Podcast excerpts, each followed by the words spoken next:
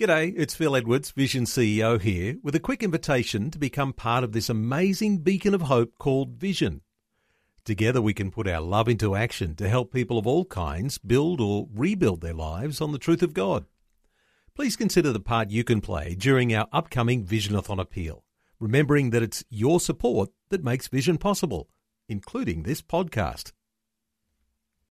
Vision Christian Radio is all about connecting faith to life. From inspiring stories about the struggles we all face, to helping you understand the issues going on in the world, to clear and understandable Bible teaching, all peppered with great Christian music, the latest news, and even a few laughs along the way. You're about to experience just a small part of what we do. For the full experience, tune into a Vision Christian Radio FM or AM station near you. Listen online at visionradio.org.au or, or download, download our free app let's spend a little bit of time talking about some of those issues that can get under your skin by way of doubt. Now, sometimes people think about doubts and they say, oh, I shouldn't ever have doubts as a Christian. Well, those doubts often lead you to a deeper faith in Christ when you seek answers to those things, and those things have real answers, real answers that show God is real and that He is at the helm of world history. Kristen Young back with us today. She's the author of a book called What If? Dealing with Doubt. Let's talk a little about science today. Hello, Kristen. Welcome back to 2020. Thanks for having me, Neil. Kristen, you took some time in your book, What If, dealing with doubts, to talk about the question, what if science gets rid of God? I'm sure there are people who think that science already has gotten rid of God because uh, oftentimes school curriculums like to leave God out of the whole issue. Uh, but what do you start off with when you address this question? What if science gets rid of God? Um, yeah, well, when I started the chapter on this book, I, I must admit I went into it with great fear and trepidation because I'm no scientist, and so I had to make sure I checked all of this information with friends who are Christians and who are experts in their fields. Um, so I guess what I'm saying to to others is what's been passed on to me, if you like. The short answer, I suppose, is that science doesn't get rid of God. So the answer is no, and you can kind of stop there. No, not really. um, it's it's more a question of worldview than an issue of whether science has eliminated God. Kristen, science, though, uh, doesn't replace God because uh, it's a useful tool for describing the universe. Uh, and it doesn't replace God, but God actually uh, enhances our understanding of the universe. Absolutely. Um, I mean, John Lennox is a really good person to go to for these kind of questions, um, and I'm incredibly grateful that there are really intelligent men such as John Lennox who who are investigating this sort of things. And one of the things he said, and, and other people have also agreed, is is that the very reason we can investigate the universe is because it is orderly it's been put in place by an orderly creator. You know, if, if, if our universe was a chaotic accident, then it'd be very difficult for us to investigate it or even to have the understanding or the consciousness that we can investigate it, you know. Um, that's a bit philosophical, isn't it? But it, science is an amazing way of seeing this wonderful world that God has given us. And, and it is a useful tool, but it's really important to remember that it is limited.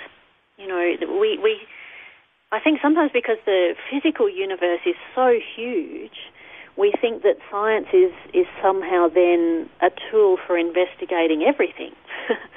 but, but the limits of science are, in fact, limits. You know, science is limited to investigating physical realities and physical um, aspects of this world and universe we live in.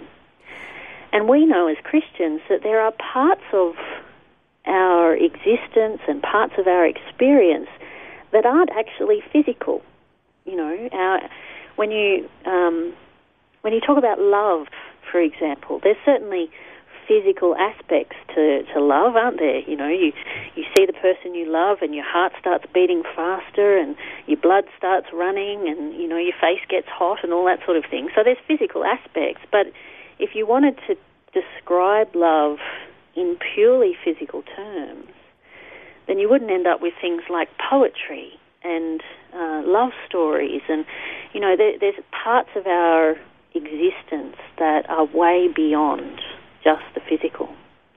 And I think we make a mistake when we then think that science investigates everything that exists.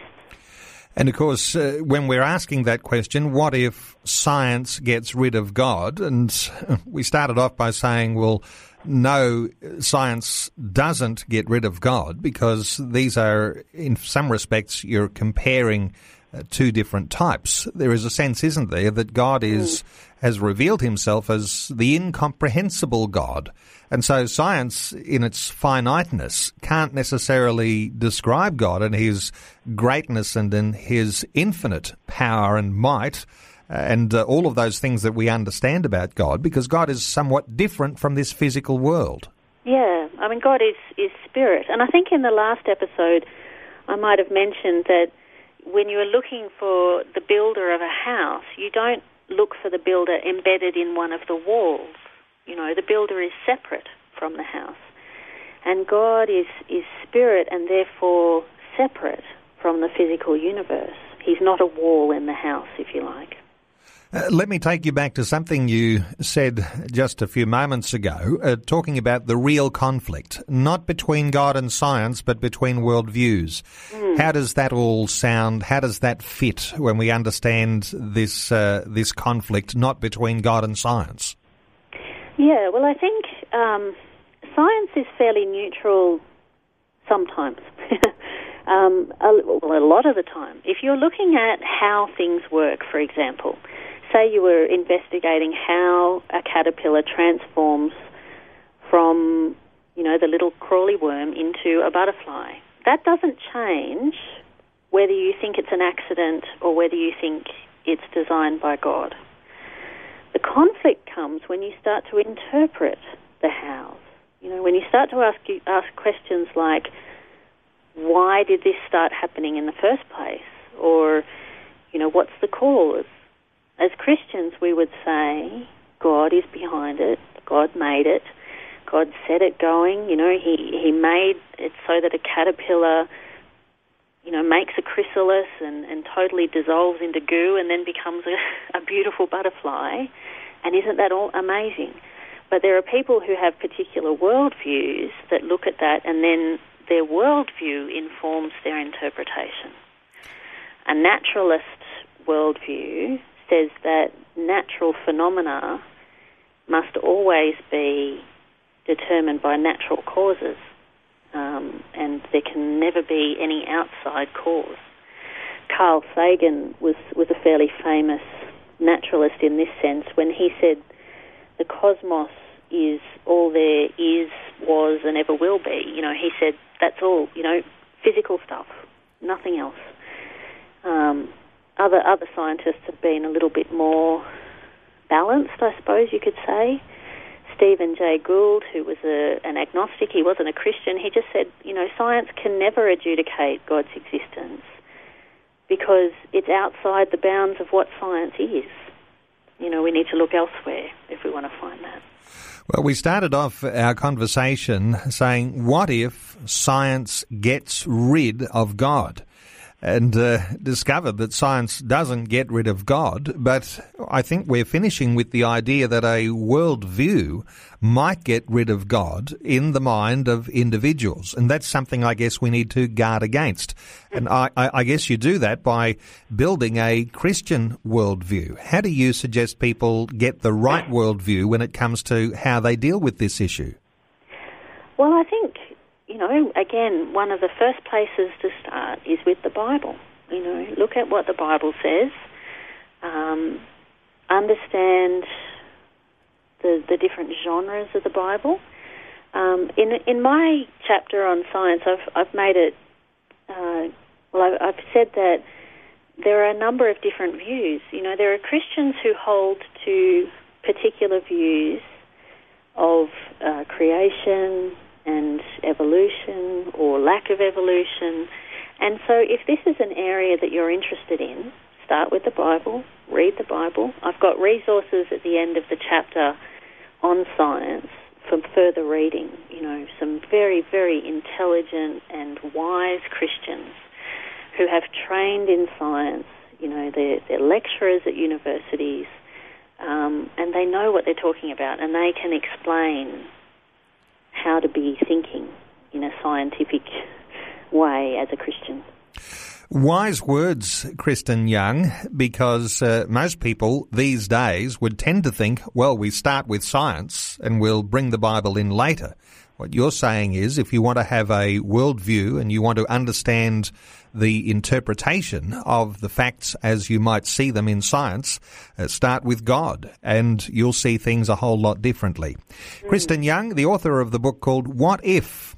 Dealing with Doubts, and you can get a hold of it at the CEP store or Koorong. It's available in paperback. Kristen Young, great talking to you. Thanks so much for being with us again today on 2020. And thanks for having me now. Before you go, thanks for listening. There's lots more great audio on demand, or you can listen to us live at visionradio.org.au. And remember, Vision is listener supported. Your donation, large or small, will help us continue connecting faith to life for hundreds of thousands of people across Australia and around the world. Learn more or donate today at visionradio.org.au.